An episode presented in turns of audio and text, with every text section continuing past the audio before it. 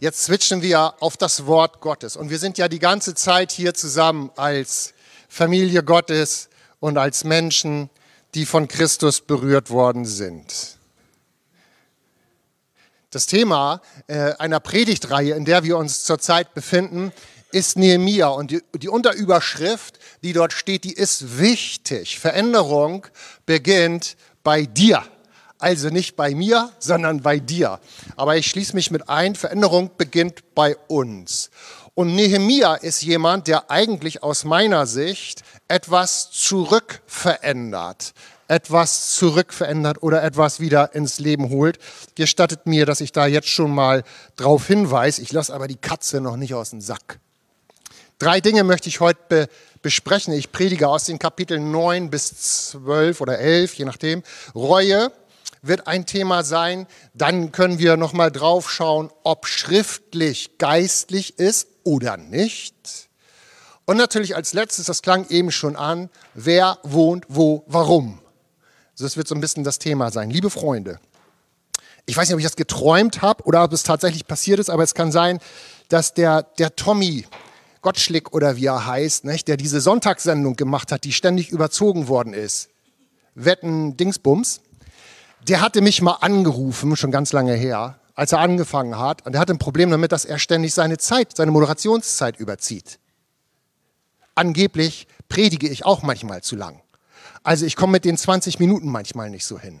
Da rief der mich an und sagte, Krishan, ähm, äh, ich habe ein Problem damit, so und so und so, ich werde ständig angemacht, ich soll das nicht so lang machen. Und dann habe ich einfach ihm den besten Rat gegeben, den man geben kann. Folgenden, ich habe da kein Problem mit. Schön. äh, es wird ein bisschen länger dauern heute. Ich vermute das. Ich, es, tut, es tut mir auch nicht leid. Ich möchte einmal beten zu dir, Jesus, dass du deinen Heiligen Geist sendest. Geist von Gott, du bist hier. Und wir fühlen uns so wohl in deiner Gegenwart.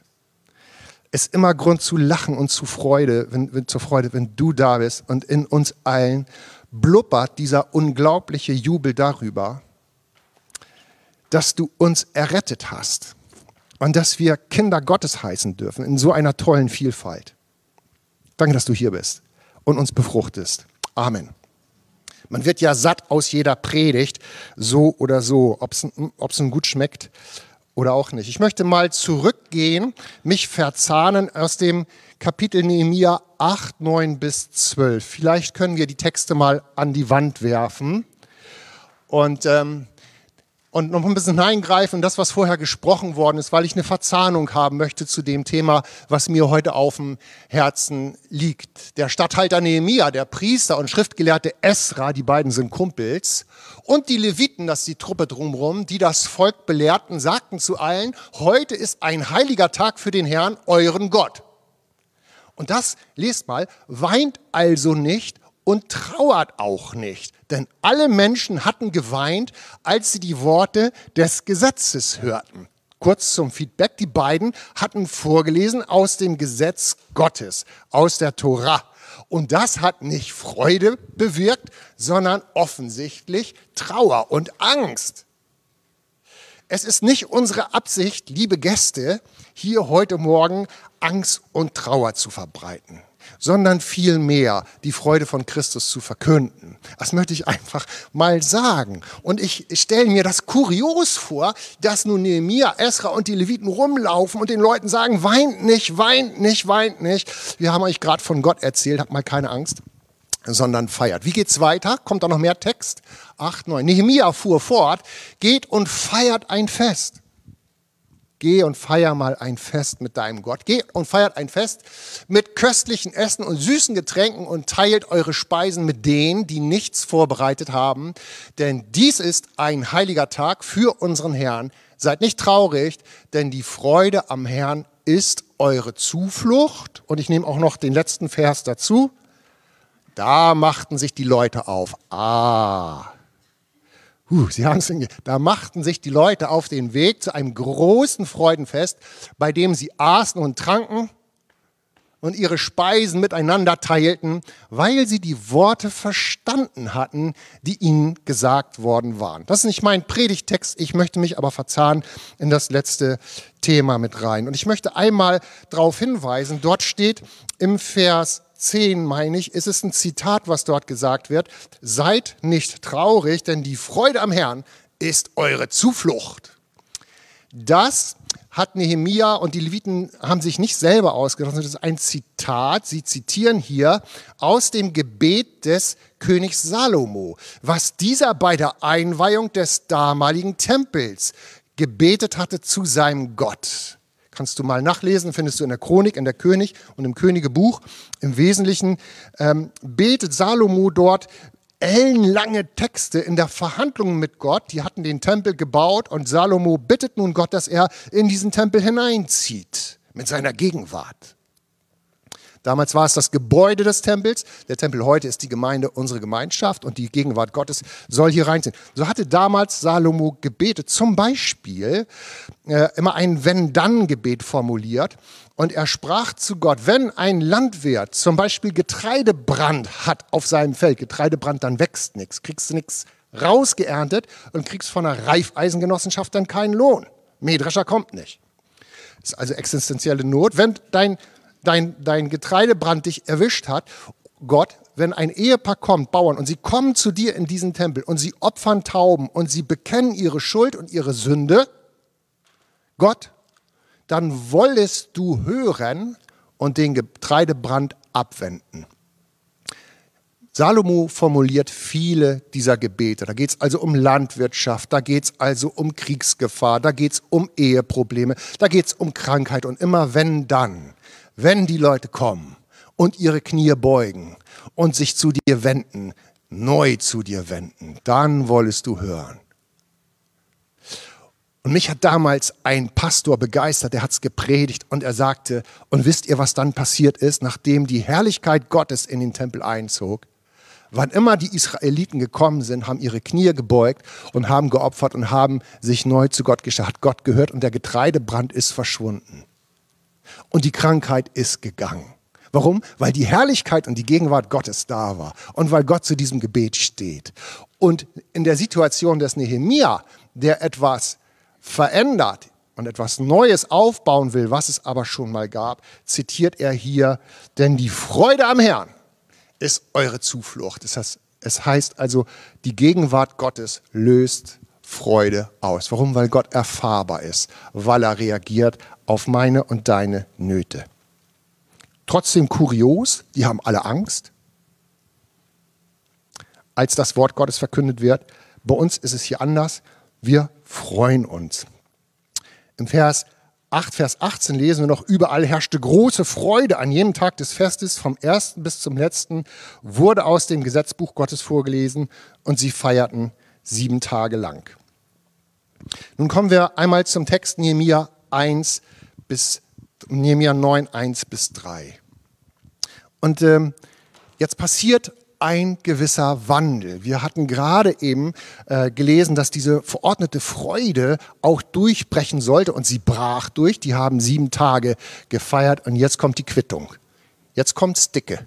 Am 24. Tag, das ist also chronologisch später, das ist danach, am 24. Tag desselben Monats versammelten sich die Israeliten in grobes Tuch gekleidet und mit Asche auf dem Kopf und sie fasteten. Weil sie zu viel gegessen hatten? Wahrscheinlich nicht. Wer israelitischer Herkunft war, sonderte sich von allen Ausländern ab und bekannte seine Sünden und die Sünden seiner Vorfahren. Haben wir noch mehr Text? In dem Zusammenhang. Drei Stunden lang standen die Israeliten an ihren Plätzen und lasen im Gesetzbuch des Herrn, ihres Gottes. Und drei weitere Stunden lang bekannten sie ihre Sünden und beteten den Herrn, ihren Gott, an. Jetzt könnte man sagen, siehst du, so ist die Kirche dann doch. Ne? Erst laden sie ein zur Feier und Fete machen und dann gibt es die Quittung. Auf die Knie, Bruder, Schwester, hast du gesündigt. Ähm, so ist es nicht. Aber es scheint so zu sein, dass es eine Verknüpfung bei beiden gibt. Ähm, das Fasten und das Sacktuch und die Erde und die Asche auf dem Haupt. Äh, das sind deutliche Zeichen von Trauer und die Erde ist ein Zeichen vom Begräbnis von Tod. Etwas soll also weggehen. Das versteht jeder von selbst. Und ich möchte gleich ein wunderbares Schaubild euch präsentieren. Ja, da sage ich aber noch was zu. Das kann nicht nur ich lesen wo wir ein bisschen auf die Systematik gucken möchten, möchten, wo ich euch mit reinnehmen möchte in die Systematik, die ich glaube zu erkennen. Hier sind also verschiedene Punkte werden hier genannt, nämlich einmal, dass sie Fasten Trauer zeigen und zweitens wird gezeigt, dass sie sich absondern. Es findet eine Absonderung statt. Die Kirche, die, die, die sich zur Kirche halten, die Menschen, die Christen sind, und hier sind es Menschen, die Juden sind, sie sondern sich ab. Das heißt, sie haben schon Gemeinschaft mit anderen Menschen.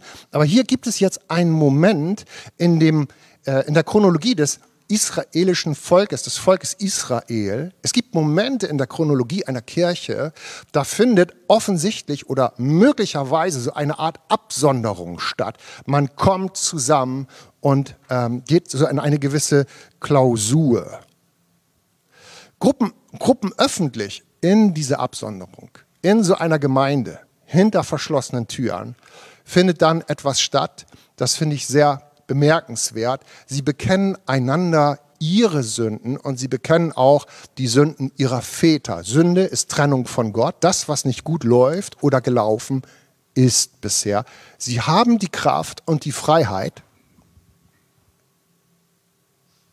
die Möglichkeit, den Mut, sich zu reinigen und ihre Sünden zu bekennen. Ist das nicht großartig? Ah, ihr guckt skeptisch, ne? ich auch. Das ist ein schwieriges Geschäft. In dem Maße, drei Stunden, wie sie stehen und das Wort Gottes hören und auf sich wirken lassen, in dem gleichen Zeitmaß werfen sie sich nieder und, und reagieren drauf. In der gleichen äh, in der gleichen Zeitspanne, wie Gott sie anspricht und Gott zu ihnen redet, in der gleichen Zeitspanne geben sie ihm eine Reaktion. Es muss ein tolles das muss ein, ein tolles Miteinander, ein toller Austausch gewesen. Es muss eine Interaktion stattgefunden haben zwischen dem Anspruch Gottes in das Leben von Menschen hineinzusprechen und der Reaktionsfähigkeit des Hörenden darauf auch zu antworten. Drei Stunden Ansprache, drei Stunden Reaktion. Also es geht hier nicht um die drei Stunden, sondern es geht um das Maß der Hingabe. Es ist so nicht bei Ihnen zum linken Ohr herein und zum rechten wieder heraus. Zum rechten Ohr herein und zum linken wieder heraus, sondern sie hören und sie verfrühstücken das Ganze in ihrem Inneren und sie geben eine Antwort. Und das Ganze scheint Teil von Gottesdienst zu sein. Das Ganze scheint Teil von Gemeinde zu sein. Jakobus 5, Vers 16, dort ist ein ganz kurzer Satz. Jakobus rät dazu, bekennt einander eure Schuld und betet füreinander, damit ihr geheilt werdet. Damit ihr geheilt werdet. Äh, beten der Beter steht dabei nicht über dem Gebetsempfänger. Diesen Satz möchte ich erklären. Es ist also eine Heilungsverheißung im Bekennen oder im, im Reuetun, im Bußetun. Ich habe darüber nachgedacht, wie kann man das von dieser blöden Anspruchsphase herunterholen, die manchmal schwierig scheint, in einen Bereich, der greifbar ist für mich und für dich. Jakobus schreibt, bekennt einander eure Schuld und betet füreinander. Ich persönlich brauche auch Menschen, denen ich in einer vertrauten Atmosphäre meine Schuld bekennen kann. Immer wieder passiert mir das und ich möchte immer wieder meine Schuld los. Und ich stelle fest, dass es für mich leicht ist, zu Menschen zu gehen, denen ich vertraue. Ich vertraue zum Beispiel Menschen, die unter der ähnlichen Schuld wie ich leiden oder gelitten haben. Ich gebe dir ein Beispiel. Wenn jemand zu mir kommt und sagt, Christian, ich rauche Zigaretten, das ist deine Sache, ob du es machst oder nicht, oder Pfeife oder irgendwas, oder äh, Zigarillo, sieht auch cooler aus, und dann irgendwann sagt, aber ich möchte das nicht mehr, aber es ist so eine Sucht entstanden, dann verstehe ich diesen Menschen sehr gut. Weißt du warum? Weil ich selber auch geraucht habe. Ich werde nicht verurteilen. Ich selber bin Raucher, passiver Raucher, schon seit langer Zeit, Gott sei Dank. Aber ich verstehe jeden Menschen, der sagt, ich komme davon nicht los. Ich kenne ich kenn diese, kenn diese, diese Plage. Ich kenne diesen Griff. Kenne ich. Und so jemand wird gern zu mir kommen und mit mir beten. Und ich bete gern mit ihm, weil ich mich unter diese Last stellen kann. Ich bete also nicht von oben herab, sondern ich bete von unten herauf mit ihm zusammen. Ich kenne das Leid. Wenn jemand zu mir kommt und sagt, du, ich bin spielsüchtig an Geldautomaten und werf immer so, damals gab es fünf Markstücke, in Geldautomaten rein, also ich komme davon nicht los, dann kann ich dir sagen, das geht, ging mir genau so. Ich war auch spielsüchtig und habe die Kontrolle komplett verloren. Und es ist für mich eine Freude, mit solchen Menschen zusammen zu beten, auf Hoffnung hin, ach Herr, dass du doch eine Veränderung schaffst. Ich bete aber nicht gerne mit Menschen, die diese Not, meine Not, nicht so gut verstehen, weil es dann bei mir oft so ankommt, als wenn es von oben aufgesetzt eine, ein, ein übergeordnetes Gebet gibt. Hör auf zu sündigen, Bruder, dann wird der Herr dich segnen. Ja, also ja, aber es erreicht mich nicht. Jede Gemeinde hat eine Chronologie. Diese Elemkirche Gesacht ist ja relativ jung. Ich glaube höchstens, weiß das, 70 Jahre oder so. Irgendwo so, Dirk. Ja, eine ganz junge Braut hier, du. Schmuggedern. 70 Jahre. Und Gott hat auch in dieser Kirche, wie in jeder anderen Gemeinde auf der Welt, äh, bestimmte Flöcke eingehauen. Die etwas älteren von euch, das ist immer 55 plus, das ist die grauen Haare und so. Also die etwas älteren, ich bin erst 54, aber jetzt zähle ich mich mal kurz dazu. Die etwas älteren erinnern sich vielleicht an Dr. Christoph Heselbart. Kann den Namen jemand? Dr. Christoph Heselbart. Der hat uns mal in der Elemkirche gedient. In ein oder zwei Seminarwochen, Wochenenden, ich weiß es gar nicht mehr. Und er hatte eine tolle, fantastische Gabe, von der Liebe Gottes zu erzählen, gleichzeitig aber auch von dieser Konsequenz der Heiligung zu berichten. Also es war eine gesegnete Zeit, zumindest für mich. Ich habe sie sehr schön wahrgenommen. Und ich erinnere mich, dass dort in dieser Zeit ein Flock eingerammt worden ist, vielleicht warst du dabei, dass wir Freiheit gefunden haben im abgesonderten Bereich eines Samstagabend, glaube ich, war das, in der Reihe zu sitzen und er hatte darüber gesprochen, wie notwendig es ist, sich gegenseitig seine Schuld zu bekennen. Und der Geist Gottes wirkte enorm und wir hatten Freiheit, über unsere Fehler, über unsere Missstände auch Gemeinde öffentlich zu reden. Für manch einen war das peinlich, es war freiwillig, niemand musste das tun. Für mich war das eine, eine große, eine, eine große äh, ähm, äh, äh, Gelegenheit zur Reinigung, zum Bekennen. Es war so wichtig, auch für uns als Gemeinde, das miteinander zu erleben. Ich sage nun nicht, dass ich das hier wieder erleben will. Aber ich sage, das wäre schön, wenn wir das zusammen auch in unseren Gemeindealltag adaptieren können, als eine, als eine Art und Weise, die die Bibel uns äh, miteinander verordnet. Nehemia lehrt uns, uns neu aufzustellen einen neuen Anfang wagen, der in vielen Bereichen eigentlich ein Zurück ist in den Lichtkegel Gottes.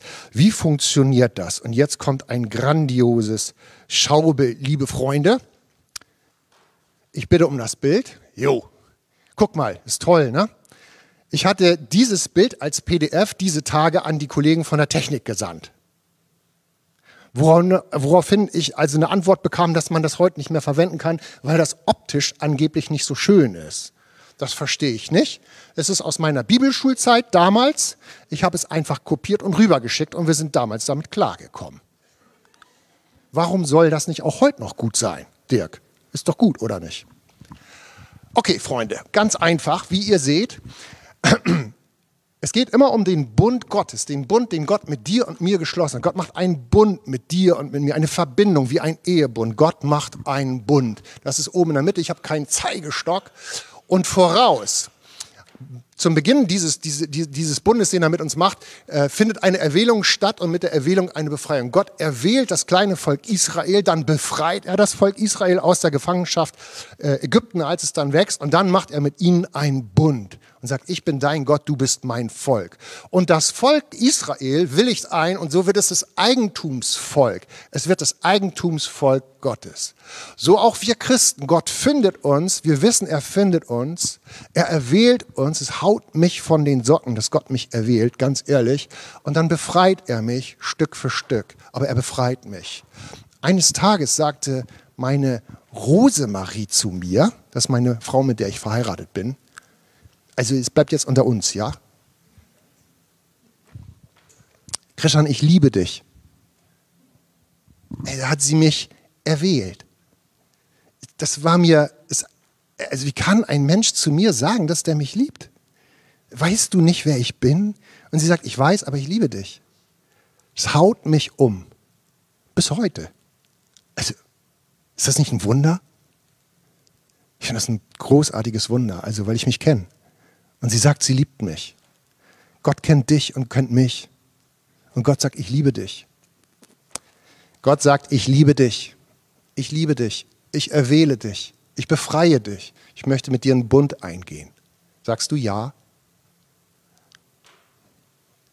Ja, wenn man dann Ja sagt als Deutscher, dann hakt man das ab, kriegt einen Kirchenausweis, der kann ins Portemonnaie. Andere springen und jubeln vor Freude und kriegen sich gar nicht ein, wissen, dass sie predigen und jetzt hier nicht rumhampeln dürfen, weil das nicht zeitgemäß ist. Und dann wird man Eigentumsvolk. Dann wird man Eigentumsvolk. Pass mal auf, Leute. Und diese Erwählung und diese Befreiung, die geschieht aus Gottes Gnade. Er gibt uns Gnade. Und danach entwickeln wir etwas, das nennt man ah, Glaubensgehorsam. Wir nennen es auch Heiligung. Weil Gott mich liebt, weil meine Rosi mich liebt, liebe ich sie zurück und möchte ihr ein schönes Leben geben. Nicht umgekehrt. Manche Prediger oder, oder manche Christen verstehen es umgekehrt. Sie sagen, ich muss Gott erst Glauben Gehorsam geben. Ich muss alles tun, was er sagt. Und dann bekomme ich seine Gnade. Das ist falsch. Verstehst du das? Gott liebt dich und mich. Und er macht einen Bund mit mir. Und das bewirkt mein Glaubensgehorsam. Ich möchte versuchen, so zu leben, dass er sich freut. Jo. Dann gibt es ein Bundeszeichen. Guck mal hier links. Im Alten Testament ist es die Beschneidung, nur bei den Herren. Das finde ich ein bisschen fies. Also, womit ich nicht sagen will, dass man Frauen beschneiden soll. Okay. Und ähm, im Neuen Testament ist es die Taufe. Wir taufen. Übrigens, am 8.8. taufen wir. Da kriegst du dein Bundeszeichen, wenn du Christ werden willst. Das ist die Taufe. Und es ist die Beschneidung der Herzen. An anderer Stelle wird von Beschneidung der Herzen gesprochen. Und es gibt auch eine sogenannte Bundesordnung. Im Alten Testament ist es die Tora, das Gesetz, die Bücher Mose. Und im Neuen Testament ist es die Heiligung. Das, die Bundesordnung. Wir versuchen in Gottes Ordnung zu legen, heilig zu sein. Als guter Christ zahlt man seinen Zehnten. Nein, das ist nicht das Thema. Es ist auch ein, sondern wir versuchen Gott zu folgen und in seinen Ordnung zu laufen. Das ist unser Bundeszeichen, das ist unsere Bundesordnung, die Heiligung. Und wenn wir das dann perfekt machen, im Wandel Gottes sind, im Bund, wie schön, dann ist alles in bester Soße und es bewirkt bei uns Freude und Jubel. Der Christ, das sehen wir hier, lebt in lauter Freude und Jubel. Du auch? äh, ja. Manchmal aber kommt es zu Störungen in mein und in deinem Leben der Nachfolge. Und wir machen einen Bundesbruch. Das heißt, wir folgen Gott nicht mehr. Irgendwas grätscht da rein. Wir kommen so ein bisschen aus diesem Lichtkegel Gottes und gehen in die Schattenwelt und wir vergessen, wir verlieren uns, weil wir Menschen sind. Liebe Geschwister, die Bibel ist darüber nicht schockiert. Und es kommt zum Bundesbruch. Und dann geht etwas weg aus unserem Leben. Freude und Jubel fangen an zu fehlen. Das verflacht, das ist nicht mehr gegenwärtig. Frucht, Geistesfrucht und Geistesgaben finden nicht mehr statt. Wir fühlen uns irgendwie verklagt, vernachlässigt. Wir sind einsam und leiden unter dem Bundesbruch, den wir begehen, indem wir ein bisschen den Wandel vernachlässigen, indem wir ein bisschen die Heiligung vernachlässigen, unsere Taufe vergessen, die Beschneidung der Herzen und so weiter. Und dann kommt das Gericht Gottes über uns. Ich nenne es jetzt mal so, ja. Das Gericht Gottes bedeutet nicht, dass Gott uns eine runterhaut, sondern es ist eigentlich die Konsequenz aus unserem Verhalten, dass wir vereinsamen. Ich kenne das in meinem Leben. Ich kenne diese Einsamkeit ohne Gott. Und ich befleißige mich mit Nehemia, so gut es geht, zurückzugehen zu Gott. Buße zu tun, zu bereuen. Und jetzt wie eine Automatik ist es nicht, aber Gott gibt Gnade. Das predigt übrigens Luca Ritter oft, dass er sagt, Gott gibt Gnade. Und Buße und Reue führt zur Bundeserneuerung, führt zu einem Restart und wir wandeln wieder an der Bundestreue und Freude und Jubel kommt zurück. Jetzt kann das tolle Bild raus, ist mein Copyright drauf, nicht, dass das einer hier kopiert. Und das ist die Situation, in der Nehemia und Esra und die Leviten wirken. Das ist die Situation. Das Volk Gottes hatte die Bundestreue verlassen und sie, über sie ist das Gericht gekommen und sie wurden entführt, gekidnappt, verhaftet zu dem König von Persien, damals Kurosh heißt er. Und dort stellen sie fest, diese Freude fehlt. Der Jubel an Gott fehlt. Die Frucht fehlt. An einer Stelle sagt Nehemia, unsere Äcker, die uns gehören, unser Erbe, wir können es nicht wahrnehmen. Fremde ernten unsere Ernte. So ist es.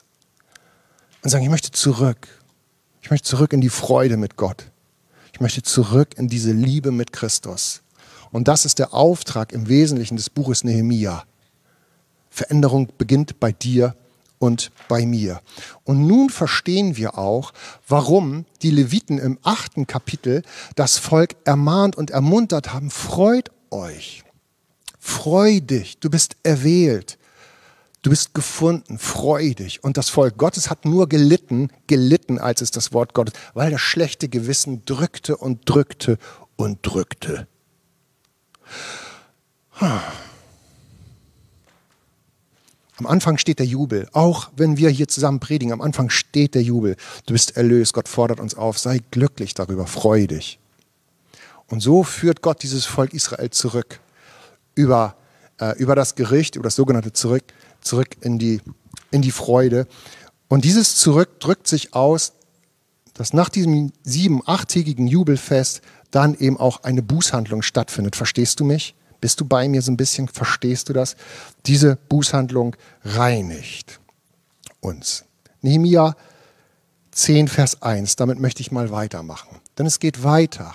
Nach diesem Reinigungsprozess, nach diesem Erneuerungsprozess, lesen wir im Nehemiah 10, Vers 1, dass die Israeliten, nachdem sie das verstanden haben, Buße getan, darum legen wir nun ein feierliches Versprechen ab und halten es schriftlich fest.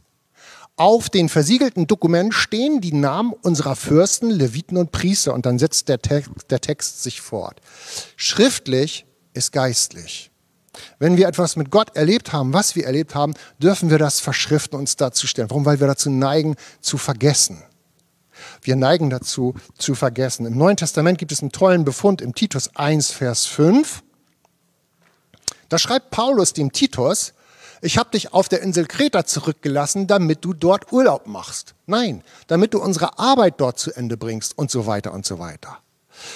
Offensichtlich hatte Titus vergessen, warum er auf der Insel Kreta ist und Gott sagt ihm schriftlich, äh Quatsch, Paulus schreibt ihm jetzt schriftlich in einem Brief, ich habe dich zurückgelassen, damit du die Arbeit zu Ende bringst. Er braucht diesen schriftlichen Befund, um sich dran zu erinnern, was ist, was ist deine Aufgabe.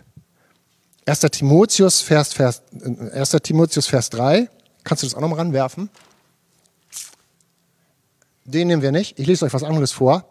Als ich nach Mazedonien aufbrach, bat ich dich, in Ephesus zu bleiben und zu verhindern, dass dort falsche Lehre verbreitet wird. Auch Timotheus, also ein Mitarbeiter Paulus, scheint vergessen zu haben, was er in Ephesus sollte.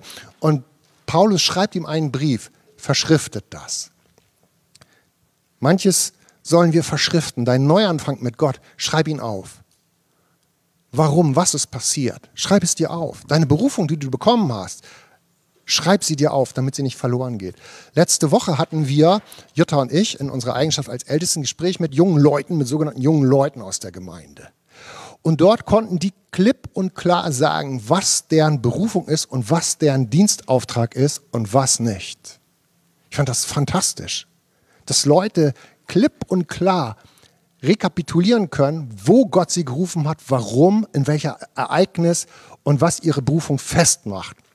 Das bedeutet, für welchen Arbeitsbereich sie zur Verfügung stehen und für welchen nicht. Warum ist nicht meine Berufung? Cool, oder?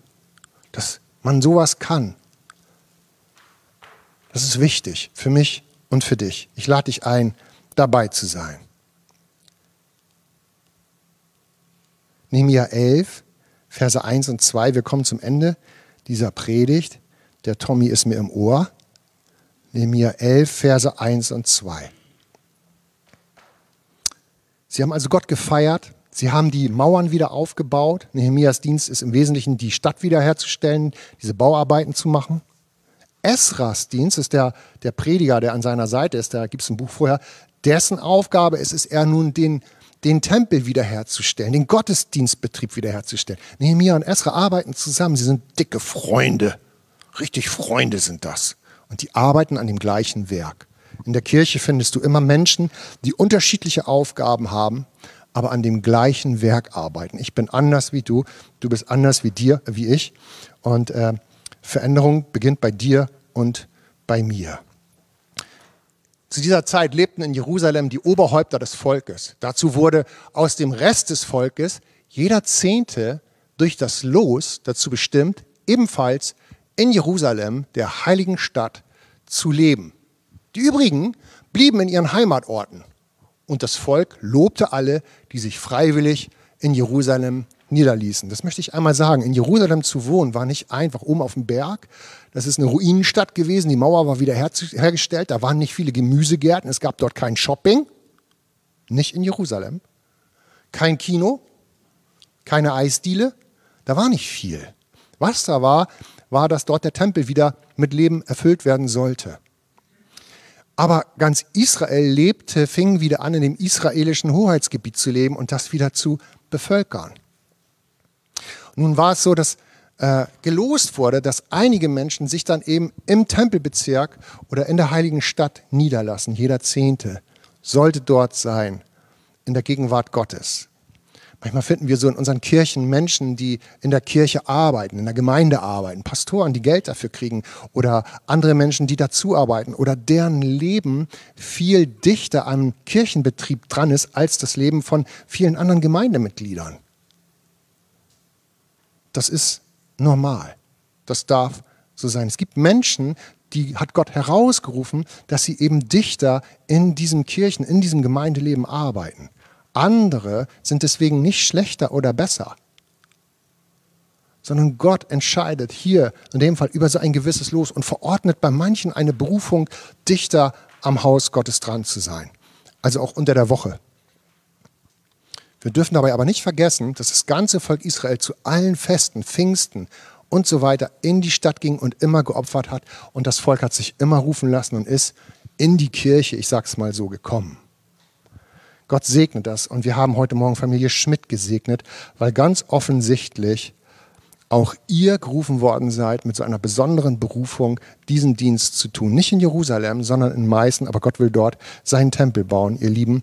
Und ihr seid heute Morgen deswegen von uns gesegnet worden. Das ist ein zentraler Ort der Gegenwart Gottes, der Tempel. Heute ist es die Gemeinschaft der Heiligen. Ähm, es ist riskant, das zu tun. Ich finde das sehr riskant, wenn Menschen sich trauen, für eine bestimmte Zeit ihres Lebens in Kirchendienst zu gehen oder in Gemeindedienst zu gehen und eben nicht ihren Handwerksbetrieb oder ihre Landwirtschaft oder sonst etwas aufzubauen. Haben wir Nehemiah 11, Vers 17, habe ich ihn dir genannt, ich weiß das gar nicht. Ach, guck mal hier, du. Des Weiteren Matanja, der Sohn Michas, jetzt geht es darüber, wer denn alles hingezogen ist, des Sohnes Sabes, ein Nachkomme Asafs, der beim Gebet den Lobgesang anstimmte. Das ist der Lobpreisleiter, Joe Harbert. Außerdem Babukia, der Gehilfe Matanias und Abda, der Sohn Shamuas, des Sohns und so weiter. Die gehen alle mit. Es gibt also eine bestimmte Gruppe von Menschen, die sind dichter dran am Reich Gottes. Auch so äh, bestimmte Dienste werden schon dargestellt. Der Lobpreisleiter. Nehemiah 11, Vers 19. Haben wir den drauf?